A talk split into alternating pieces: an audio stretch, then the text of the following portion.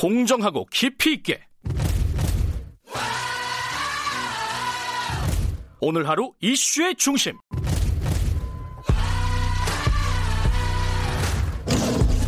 김경래의 최강 시사.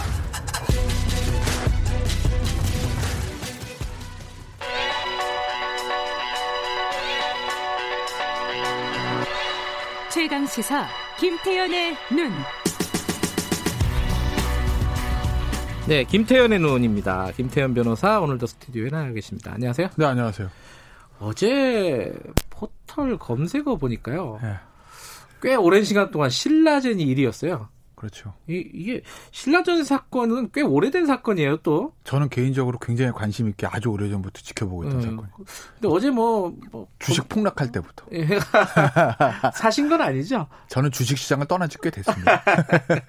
근데 어제 뭐 검찰 수사가 어떻게 된다 뭐 이러면서 아, 좀 그치. 막 다시 네. 막 관심이 모아졌는데 일단 네. 모르시는 분들 위해서 간략하게 신라젠 사건이 뭐냐 이거 좀 알려 주세요. 지금 최근 주가가 얼마인지 모르겠는데 예. 한때 이게 이제 15만 원까지 갔던 주가거든요.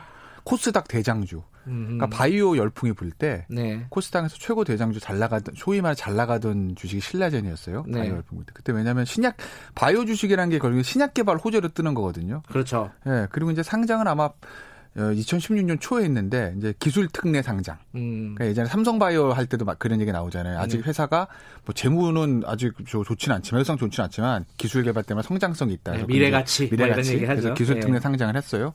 예. 상장하고 이제 신약 개발 호재가 나오면서 주가가 한 15만 원까지 갔을 거예요. 근데 이제 문제는 그게 원래 만 원도 안 하던 아, 주식이잖아요. 그렇죠. 그죠? 예, 예, 그럼 어휴 생각만 해도. 예, 근데 문제는 이 주식이 미국에서 이제 신약 개발하면 결국 미국의 FTA 승인을 받아야 되는데 예. 임상- FDA. F, F, 아, FDA. 아우, 죄송합니다. FDA입니다. 제가. 예, 예. 네.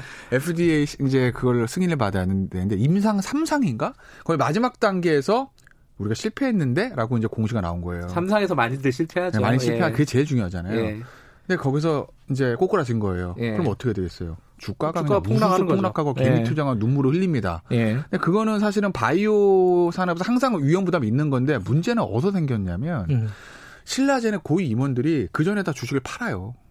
아 실패할 걸 알고 있었던 그게 거 이제 아니냐? 미공개 정보의 예. 문제가 생긴 거고 예. 단순히 그 미공개 정보 뭐 이용의 뿐이겠느냐? 예. 혹시 주가를 끌어올리는 과정에서 다른 건 없었을까라는 의혹들이 생긴 거죠. 아하. 예. 근데 그 이 문제는 꽤 오래 전부터 있었던 얘기예요. 음. 근데 이제 이게 이제 왜 본격적으로 정치권이랑 불거지기 시작했냐면 네. 여기서부터 약간 이제 이제 MSG인데 이게 이제 조미료? 예, 왜냐하면 조국 전 장관 처음에 압수수색한 날이 8월 말이잖아요. 네. 그때 신라젠도 압수수색이 들어가요. 음흠. 물론 조국 전 장관을 압수수색한 부하가 다른 부에서 나가는 건데 공교롭게도. 네, 이건 남부지검 네, 그렇죠. 쪽에서 남부고. 수사하는 거죠. 네, 근데 네. 공교롭게도 같은 날 나간단 말이에요. 음. 그러면서 어 왜 그러지? 라는 얘기들이 생기거든요. 왜냐하면 거기는 이제 신라젠 그 주요 관련자들이 이제 부산대 의대 나온 의사분들이 좀 있거든요. 꽤 있거든요. 네. 그래서 그때부터 보수 정치권과 이제 거기서 여권 인사 관련 소리 막 나오기 시작한 겁니다. 아. 그러면서 이게 아. 좀 사건이 희한하게 좀 번져가기 시작한 거죠. 음, 음. 근데 이게 보면은 네. 그 말씀하신 대로 축이 두 개잖아요. 하나는 예. 뭐 삼상 실패하기 전에 예. 뭐 대주주라든가 임원들이 네. 어, 주식을 대거 팔았다. 예, 예. 이거 문제 문- 문제가 있다 일단은. 예, 문제가 그게 있다. 하나가 있고 또 하나가 방금 말씀하신. 정치권과의 예. 그 유착설. 예. 근데 거기에 이제 Value Investment Korea라는 그렇죠. 회사가 등장하잖아요. 네, 그것도 마저 설명을 해주셔야지 이해가 될것 네, 같아요. 거기가 이제 개인 굉장히 지분을 많이 가지는 회사인데 네. 거기 이제 대표가 결국은 이제 보면 그 이제 자금을 이제 이제 crowd funding 방식으로 해서 들어간 거거든요. 네. 거기 근데 이제 우리나라 금융관계법에 간단하게 설명을 드리면 라이센스를 가지고 있는 사람 말고는 돈을 모으지 못해요. 음. 그러니까 라이센스를 가지고 은행이나 증권회사, 금융업 음. 라이센스가 없는 사- 일반인, 저가 저나 우리 이제 진행자가 자 우리 돈 모아서 어디다 투자합니다. 네. 라고 해서 돈 모아서 수익을 배당합니다. 이러면 이게 유사수신행위거든요. 음. 근데 그 Investment 대표가 그- 이 신라젠에 그런 형식으로 들어갔다 쉽게 얘기하면 한 400억 들어갔다고 그렇죠. 제가 들었어요. 그래서 이제 유사수신으로 결국 이제 실형을 받아요. 음. 이 사람이. 이철 대표죠. 이철 예. 어, 이름 얘기 되는구나. 예. 아니, 뭐 이미 많이 나왔어요. 네, 이철 이철, 대표. 대표는. 예. 근데 이제 정치권 특히 이제 유시민 이사장이 본인이 아니라고 이제 밝혔기 때문에 우리가 이름을 얘기하는 건데 네. 그러니까 유시민 이사장과 이제 이철 대표의 친분 관계 얘기 나오는 거고. 국민참여당을 같이 했기 그렇죠. 때문에 네, 네. 어, 친분 관계는 네. 있는 거는 팩트고. 관계 있죠. 예. 그래서 이 사건에 유시민 이사장이 관련된 거 아니냐는 얘기 나온 거고 예전에 이제 양산에서 한번 신라전이 뭐 개발하고 그럴 때 유시민 이사장이 거기서 축사를 한 거 있거든요. 음. 그래서 이제 유시민 이사장 관련설이 나온 거예요, 꽤. 근데 이제 유시민 이사장은 아니다라고 얘기를 한 거죠, 본인이. 그렇죠. 뭐 강연 네. 정도 했다. 그리고 축사 정도 했다. 네. 뭐요 정도잖아요. 네. 지금까지 나온 거는. 그러니까 뭐 친분 있는 사람이 투사해서 축사해달라는데 그걸 어떻게 안 하냐라고 이제 유시민 이사장은 얘기를 한 거고요. 근데 궁금한 거는 네. 그럼 검찰은 네. 이두 축을 다 보고 있는 거예요? 그건 모르죠. 아 모르세요? 그러니까 첫 번째 정, 보가 많으시니까. 그러니까 첫 번째 선까지는 하는 거는 맞죠. 그럼 그건 당연한 그건 거니까. 당연한 기본적인 건데. 수사고. 아, 기본적 수사인데 네. 글쎄 모르겠어요. 지금 보수 정치권에서 얘기되는 유시민 이사장에 관련된 또는 뭐 그밖에 다른 친여 실세 정치인 연루설 이런 것들 있잖아요. 왜냐면 그걸 실제로 들여다보고 있는지 는 그건 뭐 알 수가 없죠. 그 이철 대표가 예전에 이제 참여정부 인사들하고 좀 네. 그렇죠. 가까운. 그런 저희 네트워크가 네. 좀 있기 때문에 그러니까 이런 의혹이 나오는 거죠. 사실은 이 보수 저 친여 예. 정치 실세 연루설도 저희가 방송에서 대놓고 말씀드리는 게 설이라도 좀 부담스러운 건데 어쨌든 유시민 이사장이 그 부분에 대한 본인의 해명을 했기 때문에 네. 그래서 저희가 이제 말씀을 드리는 거예요. 이런 설이 있었는데 유시민 이사장은 이런 식으로 해명했다라고. 근데 어제 나온 뉴스는 뭐냐면은 네. 어, 경향신문 보도였는데 예. 윤석열 총장이 요 신라젠 사건에 네. 검사들을 더 넣어라. 예. 그러니까 검사 네. 보- 수사진을 보강해라 이렇게 그렇죠. 지시를 했는데 예. 이성윤 지검장이 또 안 된다. 네. 뭐 이렇게 또 하다가 결국은 넣었다. 예. 이게 이제 어제 경향신문의 보도였어요. 그게 무슨 의미예요, 그러니까 이게? 이성윤 지검장 측에 범 저, 중앙지검 측에서는 아니 반대한 게 아니라 예. 누구를 보낼 건지 협의한 거다 뭐 이런 식으로 얘기를 하는데 음. 어찌됐든 간에 의견 충돌은 좀 있었던 것 같긴 해요. 네. 뭐 완전 오보를 내진 않았을 테니까 광화문에서.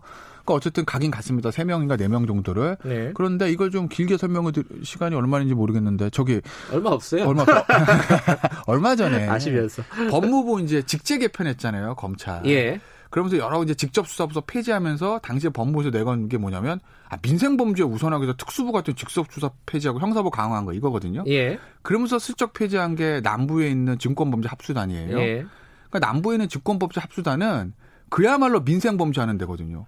그거는 이제 주식 시장이나 아, 이런 데 그렇죠. 범, 주- 범죄들을 잡아내는 여의도 데잖아요. 저승사자인데 그거는 사실 어떻게 보면 저 서민들하고 가장 맞 왜냐면 주가 조작 한번 일어나면요 개미들 정말 피눈물 흘립니다. 네. 그러니까 이제 어떻게 보면 가장 법무부가 그 민생 범죄를 확대하기 위해서 직접 수사부서 폐지한다고 하면 오히려 확대해야 될 게 남부에 있는 증권범죄 합수단인데 이걸 폐지합니다.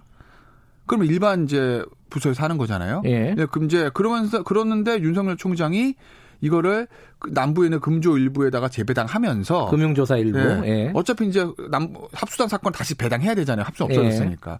그러면서 검사를 수를 확대한 거거든요. 네. 이건 이 신라젠 사건을 들여다 보겠다는 총장의 의지인 거죠. 그렇게 읽히는 거죠.